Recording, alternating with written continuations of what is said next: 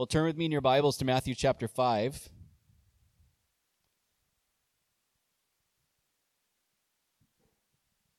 Matthew chapter 5.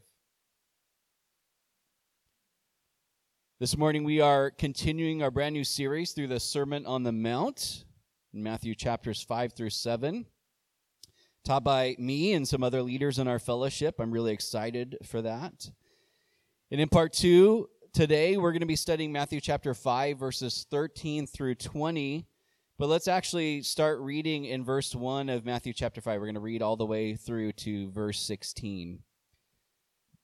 Matthew chapter 5, verse 1. And seeing the multitudes, he went up on a mountain. When he was seated, his disciples came to him. Then he opened his mouth and taught them, saying, Blessed are the poor in spirit, for theirs is the kingdom of heaven. Blessed are those who mourn, for they shall be comforted. Blessed are the meek, for they shall inherit the earth. Blessed are those who hunger and thirst for righteousness, for they shall be filled. Blessed are the merciful, for they shall obtain mercy. Blessed are the pure in heart, for they shall see God. Blessed are the peacemakers, for they shall be called sons of God. Blessed are those who are persecuted for righteousness' sake for theirs is the kingdom of heaven. Blessed are you when they revile and persecute you, and say all kinds of evil against you falsely for my sake. Rejoice and be exceedingly glad, for great is your reward in heaven, for so they persecuted the prophets who were before you. Verse 13 You are the salt of the earth. But if the salt loses its flavor, how shall it be seasoned? It is then good for nothing but to be thrown out and trampled underfoot by men. You are the light of the world. A city that is set on a hill cannot be hidden, nor do they light a lamp and put it under a basket, but on a lampstand, and it gives light to all who are in the house. Let your light so shine before men that they may see your good works and glorify your Father in heaven. As I said last week, the, the Sermon on the Mount, which we're studying this summer, is sort of Jesus' declaration of his kingdom, his manifesto, if you will, what his kingdom is all about, how his kingdom and his people are to operate. And nowhere in any of it do we see that there's some political sort of overtone. There's no political agenda to what King Jesus is speaking into in this very first sermon that Matthew is recording for us of Jesus. Instead, Jesus teaches us the kind of character we should have, the kind of people we're to be as citizens of his kingdom, which is clearly a spiritual kingdom. It's the kingdom of heaven. The kingdom of heaven. As we saw in part one last week in verses 1 through 12, the first thing he focused on as he began presenting his kingdom to his disciples, to us, is what the people of his kingdom should be like. We saw this in the Beatitudes, the, the kingdom characteristics, the kingdom attitudes that Jesus listed for us. We found in verses 3 through 12 last week that we truly are blessed. That those who have put their faith in Jesus and have received his salvation, becoming part of his kingdom, have received and shall receive incredible things, incredible promises from our Lord. We also found that life in his kingdom is not the guarantee of an easy life, but it is the only life where true spiritual and eternal blessing is found. And I want to remind us again, as I did last week, that this sermon does not deal with issues of salvation, but deals with us and how we're to live and what Jesus is desiring of us as his disciples who have already received his salvation and are citizens of his kingdom. But for some further context, since we just read some of our verses today, verses 13 through 16, Jesus says that his disciples, those who are citizens of the kingdom of heaven, living among the kingdoms of this world, are salt and light. He's not telling us things here that we are to become, to strive for. that eventually we will be salt and light in this world, in the country that we find ourselves in, the community that we're a part of. No, Jesus is saying this is who He's made us to be in Him and for Him wherever He's placed us, that we are salt and that we are light. And Jesus is now going to speak into the kind of influence He's given us, the kind of influence that He wants us to keep so that the unsaved people of this world are brought into His kingdom through our lives and witness. See, those with kingdom characteristics, the Beatitudes we looked at last week, have been given kingdom influence by Him. Because we could look at the things listed last week and just feel like, wow, this person is, how is this person going to be received by enemy, by, by anyone? Poor in spirit, meek, mourning, hungry and thirsty, trying to be a peacemaker, persecuted. And then Again, spoken of the persecution. Like, how is this person, like, what are, what kind, like, what are we really going to accomplish for you, Jesus? Well, Jesus is going to let us know that having those characteristics don't sort of diminish the influence, they actually are a part of why we have the influence that we're going to have because of him. And so, with that in mind, look at verse 13. Jesus says, You are the salt of the earth. But if the salt loses its flavor, how shall it be seasoned? And I just want to say right at the get go here that I think we're living in a time where some believers in Jesus Christ could look at this and immediately feel validated in a certain pattern of behavior. Jesus says, I'm salt. And I really, I really connect with that because I'm like the guy who takes the top of the salt shaker off at the restaurant when his friend is in the bathroom, comes back and pours, and it just covers and ruins everything. Or I'm kind of the guy that's like, oh, you've got a wound, let's pour some salt in it. Or there's some other believers who are like, yes, light. Yes. I'm like that kid that's been given the high powered flashlight that just proceeds to shine it directly in your eyes. At nighttime, you already had a hard time seeing. Now you're really blinded. I'm kind of like the bathroom light at nighttime. You get up in the middle of the night, you got to go. And you walk in, it's pitch dark in your room, and you flip on the light, and you're like, now I got to adjust to get to the toilet. I'm that light. Like, I think some people take this and it's like, you're the nuisance. Some people in our world eh, who are claim to be disciples of Jesus is like, they, they, they connect with these on a level that Jesus is not presenting them as. Jesus is saying, You are your salt. So just ruin other people's day. Be salty. Be a turd to people. Like, that's not what he's saying. So let's just get that out of our minds because I think any, I think all of us in this room, especially if you have any connection to social media, the things that I'm saying, you know, are to be true about people. You see it. And if it's you, cut it out. In order to understand some of the significance of why Jesus said we are the salt of the earth, we need to know what salt does and what it's used for.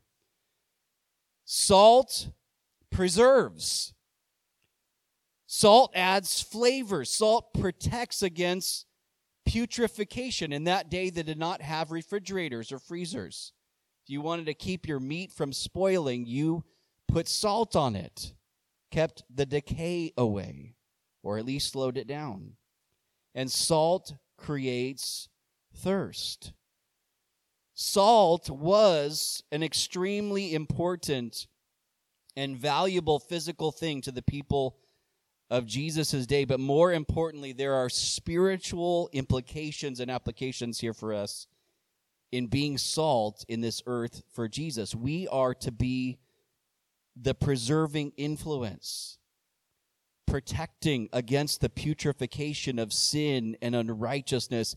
You know, we can look at what's going on in different parts of our country and our world today and just kind of blame it on the wickedness of man but you and I play a role in what we're seeing take place. What happens when you remove salt from an area that's already headed for decay? Well, it's just going to head there even faster, isn't it? There's such an escapist mentality in our day. Let's get out of it. It's just, it's bad. It's wicked. Look at those. And we want to escape. We want to get to some safer place that we feel is safer. It's really not. You're just escaping to place where other sinners are. Eventually, the decay of the world's going to affect there too. But if we want to see that decaying sort of thing slow down, if we want to see it arrested, if we want to see change place, you and I as salt have to be applied to the things that are decaying, right? Preserving influence. But we're also to be just the right amount of flavor. You ever gone to a restaurant you're like, man, these people don't use any salt. And then you're like, why did I pay all this money and I'm having to put salt on my food? Now, some, you know, in our day, salt has a bad rap. it's connected to all kinds of things, hypertension and all kinds of stuff. I remember my grandpa is, was a diabetic, and you know my grandma would always be like uh, a Nazi about his his salt intake, and for good reason. But it it adds flavor. It adds just the right amount of flavor. Do we bring that flavor to our relationships? Is it just the right amount? Is just the right thing at the right time? That that kind of like people there's a sweetener almost to what we bring where people can sense like when we're a part of something, when we've been invited, they know that with us is going to come something added in a positive way to their lives, to a situation, to a workplace. We're to add flavor. Not overkill. Again, not the screwing off of the top of the salt shaker and, you know, pouring the whole thing on. Just the right amount. You can always add more, but you can't add less, right? We're to be creating a thirst in others for Jesus as we spend time with them and around them. You know, in farm sort of settings, to get the animals to, to drink, oftentimes they'll put out big salt blocks. Now, we don't go around licking salt so that we can get thirsty. That's kind of an odd. Like, what if you brought, what if you just like put a big salt block right here? Come on, guys, just, oh, the germs. Everyone licking the same salt block. Anyways, but when we're around people, is it creating a thirst in them for Jesus? That's what that's what we are to be doing. That and not even a striving for, just us living out our faith, living out our lives by the power of the Spirit. That there's just going to be naturally, supernaturally something that God does where where when we're with people and around people, they're going, I want what you have. I'm thirsty because they're already thirsty. That's the thing. There's a deep spiritual thirst in the heart of every single human being. But what if us being around helped expose what that thirst really was and who it's satisfied by? Right? We know who it is. Jesus in John 4 if you're thirsty, let him come to me and drink. I'll give you living water. You and I have, we've drank of that water. We know what it's like to be satisfied by Jesus. But the, the people around us who don't know him haven't. They don't know that. That's not the reality of their lives. We're, we create thirst. And we're to be valuable to those around us. Salt in that day was not like, oh, you go to everyone's house, you go to a place of, you know, you go to the market and there's a salt shaker everywhere. It was valuable. You had to dig for it, you had to find the mineral somewhere. It, it was so valuable, even later on in the 12th century, in parts of Africa. Salt was so scarce that the value of salt was placed on equal value with gold. If you wanted a, a, a, pound of salt, you had to give a pound of gold to get it. And, and I think in one way, it's like Jesus letting us know I've made you someone with so much value in the eyes of God. We've been given incredible value in the eyes of our God. But are we valuable to the people around us as well? Is there a value to our lives where people are like, man, it's just, I'm benefited by having them in my workplace. I'm benefited by having them in my community. Value. Why? Because we are the salt of the earth. There's a warning here to not lose our saltiness, our flavor. That if we do, that salt like influence can be hard to regain, and in some cases can never be regained. Instead, it'll be good for nothing except to be thrown out and trampled underfoot by men. See, when a disciple of Jesus ruins their witness, they ruin the effectiveness of their influence for Jesus in the lives of others, and ultimately, their influence is just stepped on. Just stepped on. Doesn't mean anything. Doesn't bring anything, so it doesn't mean anything. But though there's a clear warning, a clear danger, we also need to see that there's encouragement. Again, salt is valuable, it's good, it's useful, it's effective when it's salty. It's encouraging to know that Jesus wants to use our lives as the salt of the earth, to be that preserving influence, to add just the right amount of flavor as we share and interact with others to help protect against the putrefying effects of sin and to create a thirst in others for Jesus so that they come to him for his living water. We're the salt of the earth, but Jesus also went on to say that we are the light of the world. Look at verses 14 through 16.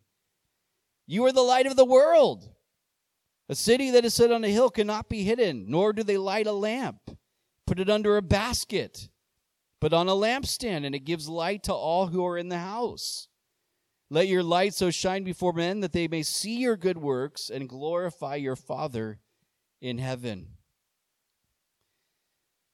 In the Gospel of John, Jesus referred to himself two separate times as the light of the world. First, in John chapter 8, verse 12, Jesus said there, I am the light of the world. He who follows me shall not walk in darkness, but have the light of life. And then in John chapter 9, verse 5, said, As long as I am in the world, I am the light of the world. And a piggybacking on that, Paul later on in his letter to the church of Ephesus, the believers there, he wrote to them in Ephesians 5 8, For you were once darkness. It's who we were. He said, But now you are light in the Lord. Walk as children of light. We not only were walking in darkness, as Jesus said in John chapter 8, we were darkness, as Paul went on to say in Ephesians 5. But, but for those who have followed Jesus, those who have repented of their sin, put their faith in him, received his salvation, we no longer walk in darkness. We have the light of life. We are light in the Lord. We are able to walk as children of light. See, to know that we were once darkness and to be told by Jesus that we are the light of the world means that a transformation has taken place. We are not who we once were before Christ saved us. And that should encourage and comfort our hearts today. Do you remember what it was like to be in the darkness? Not fun. It's not fun. You grope. You're groping for something, some sort of meaning, some sort of fulfillment.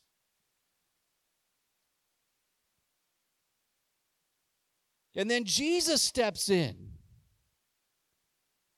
And he didn't remove himself from the darkness, he came into the darkness as the light of the world.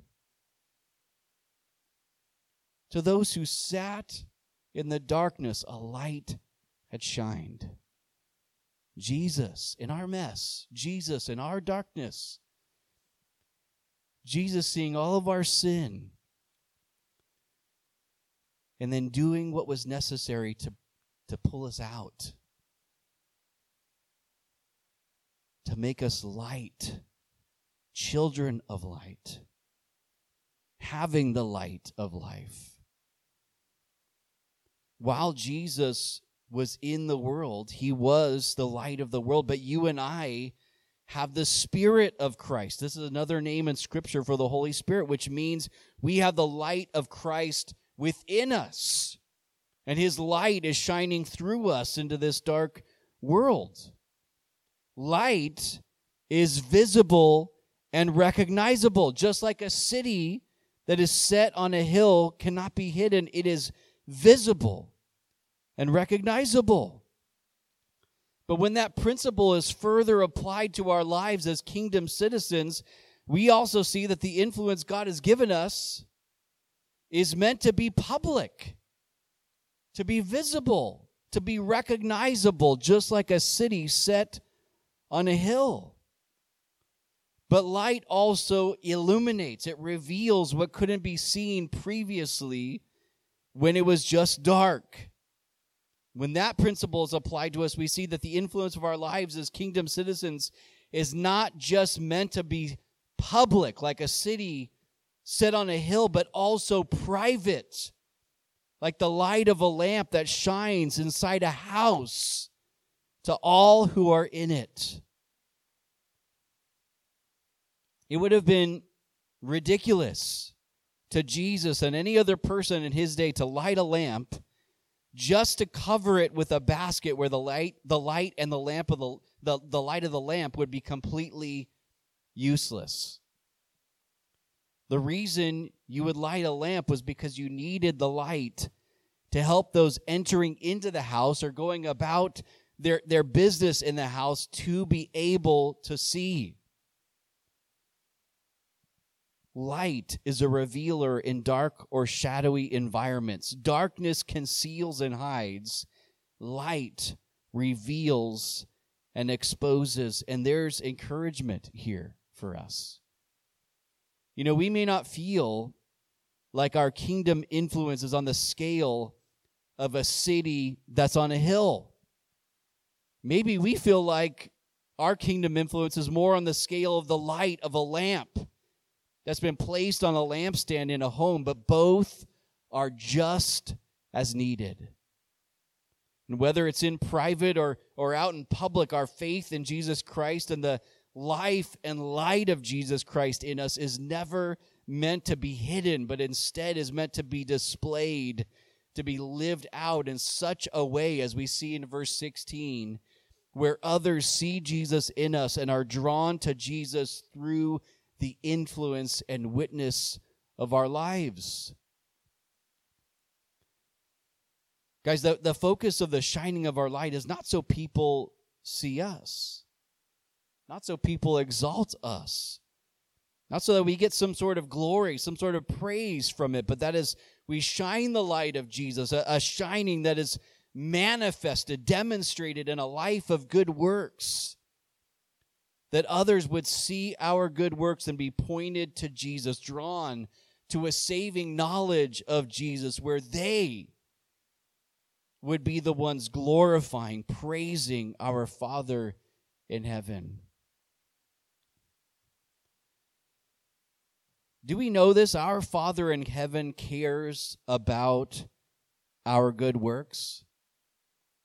You know, I think sometimes as Christians, we look at sort of the works based religions and cults of our world and we just kind of like, well, it's not that. That's not right. I'm not trying to earn God's favor through my works. And then I think in, that kind of pendulum swing of like seeing the wrong aspect of that, we can swing to the other side and go, well, that's not, that's just, I, I don't think that that's really what we're even supposed to be doing at all. But throughout the New Testament, we see this encouragement, a, a, command even, to be people of good works. Paul, I believe it's in Titus, saying, Be diligent to maintain good works. Why? Why why the emphasis on that? Because through those works that God does in and through our lives by the work of his spirit and by his grace, because that's that should be what's influencing and, and empowering and driving our good works, that others will be able to more clearly see that our Father in heaven is the source of it all. He's the reason for it. That our good works would actually help others to see the goodness of our God, our Father in heaven. How are people going to know how good our God is if good works are not present in our lives to show people, wow, their God really is good? You ever thought about like the the amount of hospitals that have been built throughout the world? The medical endeavors throughout the world that the majority the majority of those things that have happened have have been spearheaded by disciples of Jesus Christ. Why? Because they were motivated by the Spirit of God to do a good work for God so that the people that they were bringing physical help to would see beyond the physical to the goodness of the God of the people that were doing the works so that they would glorify God in their own lives. They go, Why would this people come to my village? Why would they be doing the, why would they be giving of their time? Why would they be sacrificing their lives? To know that those things give us a greater platform it's our lampstand, guys. It's the lampstand that we get to be set upon to shine forth to Jesus. Oh, it's Jesus, not me. Not in like a weird, you know, false humility sort of way. Oh. I know, but it's really not me. It's the Lord. I'm just his humble servant sacrificing everything about my life. But it's all him. not not in that. Not in a weird cuz then you're still it's a, still the emphasis on me and you. But really to him, shining forth to him. This world needs to see it. Light needs to be shown. If our light's being put under a bushel, we got to let it shine. The kid's song, right? So hide it under the bushel. Pastor I listened to that was teaching through this, he actually started like singing the thing, and I'm not going to do that. But that's because I'm really humble. No, not at all. Again, these things that Jesus is speaking into is is him he's speaking to the kind of influence he's given us that he wants us to keep right? He wants us to keep it. That's why he says, don't lose it, don't lose your flavor. So that the unsaved people of this world are brought into his kingdom through our lives and witness.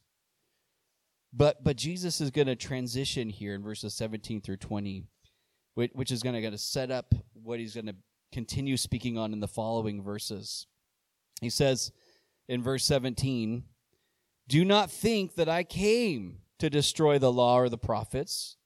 I did not come to destroy, but to fulfill. For assuredly I say to you, till heaven and earth pass away, as one day they will, one jot or one tittle, these were the smallest letter and the smallest mark on a letter in the Hebrew alphabet.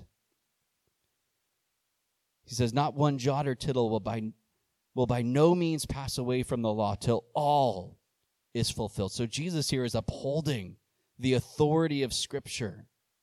He says, Whoever, therefore, verse 19, breaks one of the least of these commandments and teaches men so shall be called least in the kingdom of heaven. Still a part of the kingdom of heaven, but but in a lower state within the kingdom. But whoever does and teaches them, he shall be called great in the kingdom of heaven.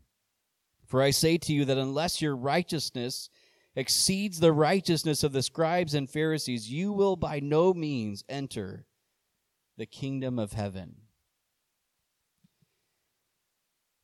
You know, throughout Jesus' ministry, and we'll, we see this throughout the gospel accounts, he was accused of breaking Mosaic law.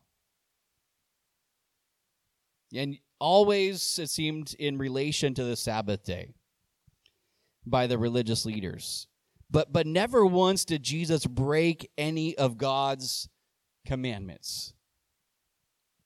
If he did, he would have been guilty of sin, and, and Jesus never sinned. He never broke any of God's commands, but what he often broke was the traditions of man that had been built up and placed as equal to God's word. Because that's what had happened in Jesus' day by the Pharisees. They're like, you know, yeah, there's this really, I mean, we're given a very simple definition of what it means to observe the Sabbath in the Old Testament, but they went on to define it, to interpret it and their interpretation, their definition, became equal in authority in how they presented it to God's word. So when Jesus was going around and healing somebody on the Sabbath, they're like, You worked. You did some sort of physical labor. Jesus, you sinned. You broke the Sabbath. And then Jesus would flip it. So if your animal fell into a ditch on the Sabbath, you're not going to take your animal out? Is the right thing on the Sabbath to, to destroy life or to save it? Jesus is like, I'm not going by your rules. I'm living by the commands of God. And no doubt Jesus' disciples here, this multitude, would have wondered is this guy about to like just say, forget it? Forget the law. Let's do something new. I got something new to bring about. Isn't that like every politician's campaign? I'm going to do it differently than the person behind me. I know they had this healthcare system, but we're doing something new. I know they said this, but I've got something else in mind. Let me tell you what my administration's going to be like that. Isn't that's what happens? You know, the campaigns and things. It's all. It's like, tell me what you, you know, basically blast the other person for what they did and elevate what you now say you're going to do. Maybe you'll actually do it. We know that's not how our system works. You don't just get to do it. Like it's got to pass through the the House of Representatives, then it goes to the Senate, and you know, it's like it doesn't Jesus isn't coming on the scene going like, nope, let's forget the law. Got something new for you. He says, I came to fulfill the law and the prophets. Jesus is making sure his disciples understood. He didn't come to fulfill man made traditions, to live according to what sinful men added to the commands of God or, or man's hypocritical interpretations and requirements of how to live out God's commands. No, Jesus came to fulfill the Old Testament scriptures. And he did. I like what David Guzik wrote about this. He said, Jesus fulfilled the doctrinal teachings of the law and the prophets in that he brought full revelation. Jesus fulfilled the predictive prophecy of the law and the prophets in that he is the promised one, showing the reality behind the shadows. Jesus fulfilled the moral and legal demands of the law and the prophets in that he fully obeyed them and he reinterpreted them in their truth. Jesus fulfilled the penalty of the law and the prophets for us by his death on the cross, taking the penalty we deserved. Jesus lived so radically in sinless perfection as he carried out what God spoke in his law and through his prophets that the religious people of his day opposed him. Isn't it interesting that the very next thing that Jesus is going to speak into is murder? The thing that the religious people of his day did to him. They opposed. They opposed the God who they claimed to worship and live for and represent. But we could say that what Jesus did want to destroy was religion. The false, and, and I'll define that the false and futile mentality in people of thinking that through their own efforts they can reach God and become righteous in the eyes of God. He did want to destroy that. To destroy that and provide a new way, and that way was centered upon and sourced in Himself. Not mankind reaching up to God, but God reaching down to mankind to do what was necessary so that we can have a real living relationship, not religion. Relationship with Him, not because of what we've done, but because of what Jesus has done, what He's accomplished, what He fulfilled for us and provided to us. Jesus wasn't the lawbreaker, even though the religious leaders saw him as that. You know who is? We are. All of humanity is. We can never live up to the perfect standard of God's law. And God knew that we couldn't. The law helps reveal our sinfulness and need for a Savior. So he sent his Son, Jesus, to live the perfect life we could never live, to fulfill the righteous requirements of the law for us. In our standing, our position before the Father is not determined by how well we measure up to the law. No, our standing, our position before the Father is determined by what Jesus has accomplished for us and what He's given to us, His righteousness being placed in our account for those who have received Jesus' free gift of salvation by grace through faith. And to that we say, Praise the Lord. In order to be granted entrance into the kingdom of heaven, King Jesus said that people needed a righteousness that exceeded, surpassed the righteousness of the scribes and Pharisees. I can imagine at this point in his message is the, draw, the, the, the jaws of all the people just dropping. Because as those people would have looked to the religious leaders, they would have thought, no one is more righteous than them. And if they aren't getting in, what hope is there for me? this would have been seen as an impossible thing in the eyes of Jewish people in Jesus' day, including the disciples he was he was giving the sermon to. Again, the, the scribes and Pharisees were considered sort of the epitome of being righteous because of all their outward observances of Mosaic law, their, their own traditions they added in on top of the law, because of all their outward showing of religiosity that happened so that people would see them and think highly of them, like announcing when they're about to give. Look at how righteous I am. Let's blow the trumpet. Here he comes. Here she comes. So righteous. Looking to be fasting, like you know, letting the face get all dirty and trying to make yourself look gaunt. How can I put some ash on my face to where my cheeks look sucked in? Really been fasting a long time because I just love the Lord that much. You know, like this is what was going on. This is what the people looked at and thought uh, they they're the people closest to God. Sorry guys, I'm just all over the place. But from what Jesus says in verse 20, it's clear the scribes and Pharisees, with all their external show of righteousness, were not the ones entering the kingdom of heaven. That's what Jesus is saying here. They're not getting in.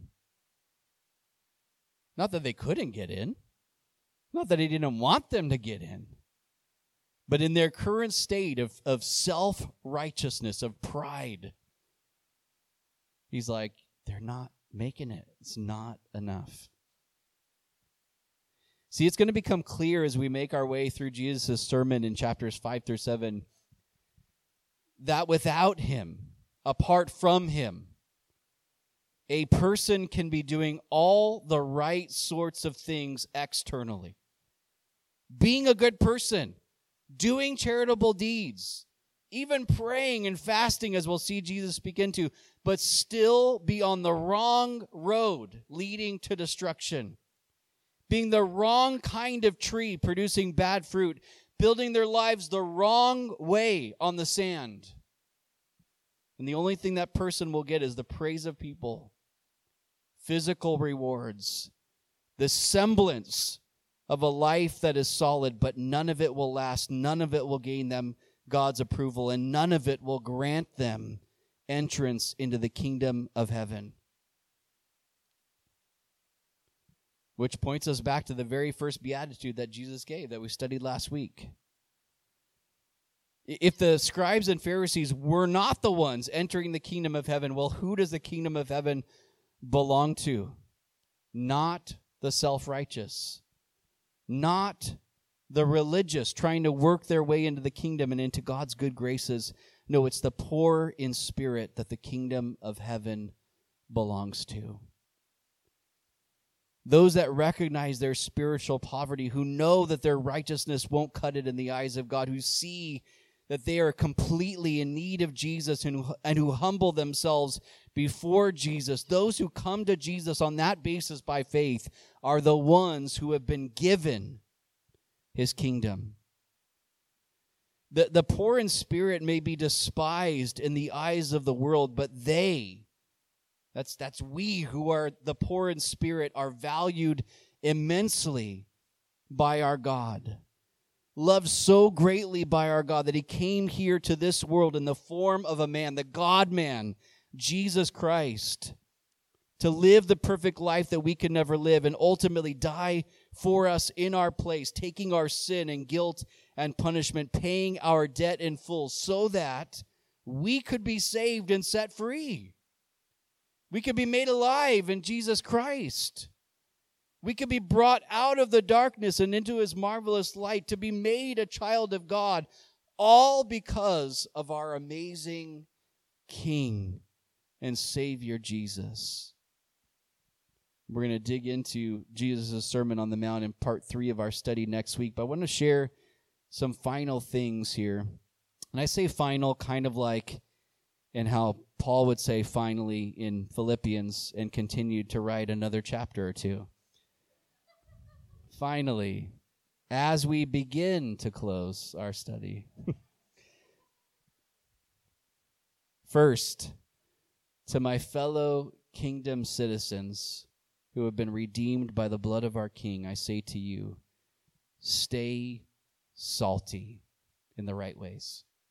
in the godly ways, in the Jesus honoring and reflecting ways. Stay salty and shine the light of Jesus. Why do we need to shine? Because the world is dark. Darkness is the absence of light. If we're seeing darkness going on, just like the salt needs to be applied to be of any good, the light needs to shine to be of any good. It needs to shine. Live out your faith. Will you be persecuted? Yep. Yep, you will, because Jesus said we will. Will we be hated for his namesake? Yes. For sure. Not because we're living like dummies, but because we're living out the kingdom qualities. Because Jesus is being seen in us. But you know what we get to do? We get to rejoice and be exceedingly glad. Shine. And we're not shining alone. None of us are shining alone. We're shining together. We're shining together. And we need each other. We need each other to encourage us in these things of the Lord, to be about our King, to be about his kingdom, to be about his commission and his gospel. That's, that's what it's all about. It's not about staying in the salt shaker. Well, I'm just going to, I'm okay over here. The salt's all good in here. Look at how the salt's being protected in the shaker. No, get out of the shaker. We're of no good in the shaker. We got to get out of it. The light's no good under the basket, it's not any good under the bushel. Let the Lord put you on the lampstand so that you can shine in private, in public like a city set on a hill, like a lamp on a lampstand in a home. But, but to those who have yet to put their faith in King Jesus, who currently are in darkness, who currently are darkness, who are not able to enter and be a part of the kingdom of heaven because you've not yet surrendered your life to the lordship of Jesus, received his salvation and righteousness, Know that Jesus wants to change all of that today. He's calling you, if that's you, to humble yourself, to repent of your sin, to place your faith, your trust in Him and what He accomplished for you through His death, burial, and resurrection. I'm going to have the worship team come back up really now in closing. For sure. Not beginning to close, an actual close. You know, maybe we've been given the kingdom of heaven but we know that we haven't been the kind of kingdom influence Jesus has made us to be. Maybe we're going, you know what? I have been stuck in the shaker. I've been under the bushel, I've been under the basket.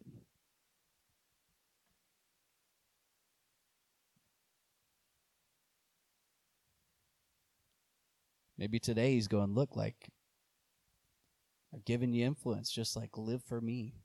Just live for me. Maybe you've lost some of your flavor, some of your influence for Jesus with certain people in your life. You know, natural salt in that day couldn't be flavored again. It couldn't regain that element once it was lost. But Jesus can do something with us. We can lose our influence, but but by the grace of Jesus, we can regain things that we've lost. We can have a new start. But we got to come to Him. We got to ask Him to do those fresh works in our lives, to renew things in our lives, to forgive us in areas where we've blown it, to restore influence in the lives of people where maybe we've we've ruined our witness in the past. Maybe for some even today you've hidden your light out of fear. You've been selective in when you'll shine or who you'll shine to. I believe the Lord wants to do a new work in you today, in me today. He's not looking at any of us who have put our faith in Jesus and said, Well, you used to be salt, used to be light. You're still that. And I believe He wants to do like an even greater work of that in you and me today.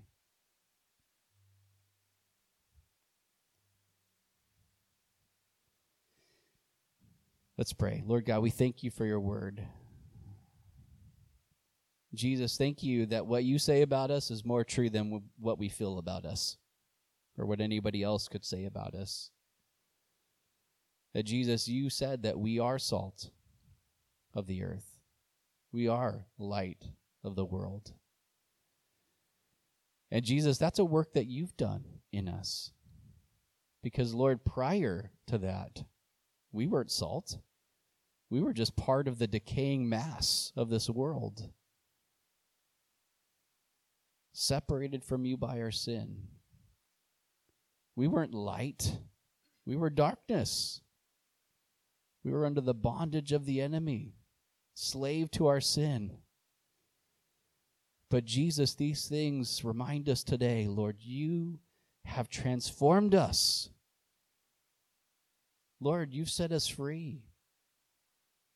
You, you've done something new, and you made us a new creation in Christ Jesus. All the old things have passed away, and behold, all things have become new for us.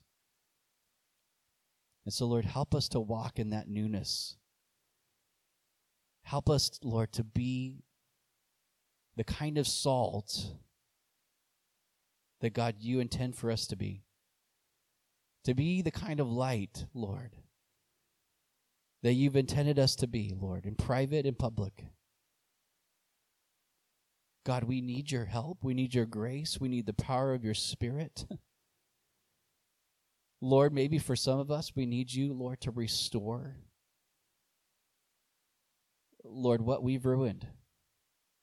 Been ruined maybe by our bad conduct, our bad behavior. We've not represented you well, Lord. Would you renew, Lord?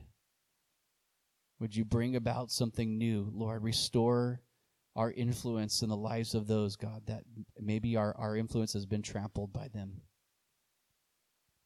And God, would others thirst for you because of our lives?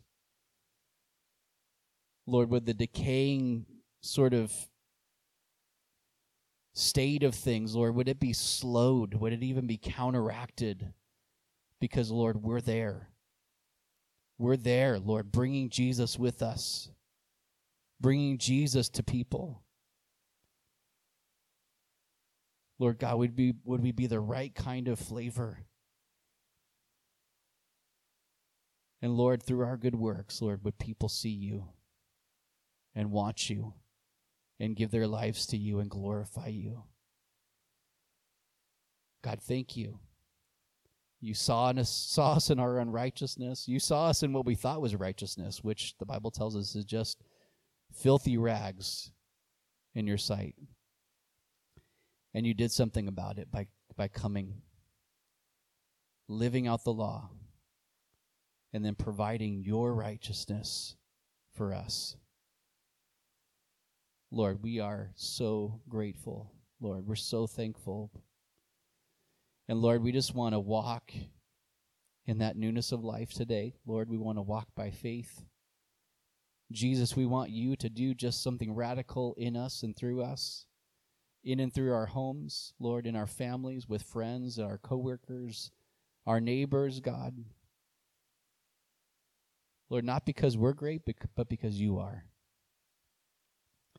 And Lord, if there's anybody here or maybe that's joined us online this morning, God, they've not come to a saving knowledge of you, Lord, would they see even now, Lord, would there just be that inward con- conviction and convincing by your Spirit?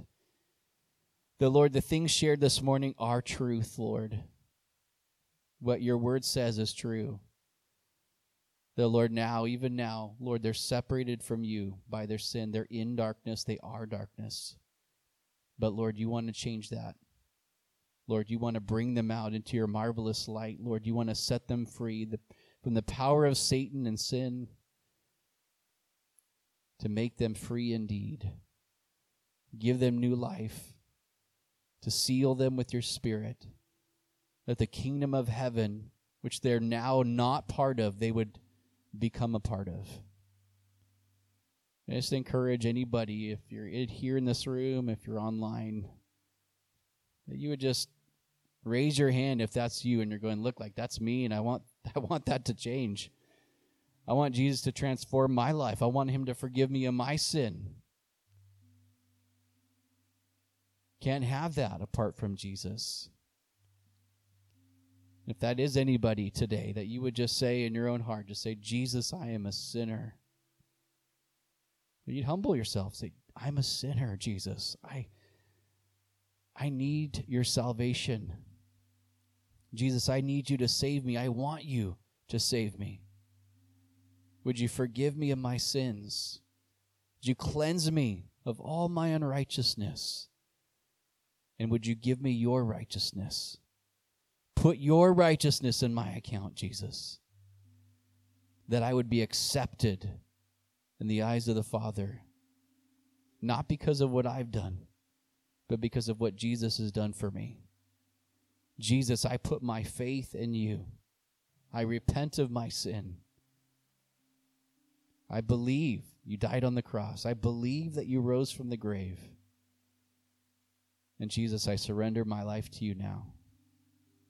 I just pray, Lord, as anyone does that, that you would pour out your spirit upon them, you would seal them with your spirit, you would do, Lord, a fresh and radical work in them and through them. And Lord, as we just respond now to your word in songs of praise, Lord, as we've been told we're to let our lights shine so that others glorify you, Lord, would we just start by us glorifying you, us praising you, us exalting you and worshiping you, Lord, knowing what you've done, knowing the kind of God that we have, that He is our Father in heaven. You're not the cosmic taskmaster, slave master. You are Father. Your Father, and we're your kids. Lord, we just worship you now. In Jesus' name, amen.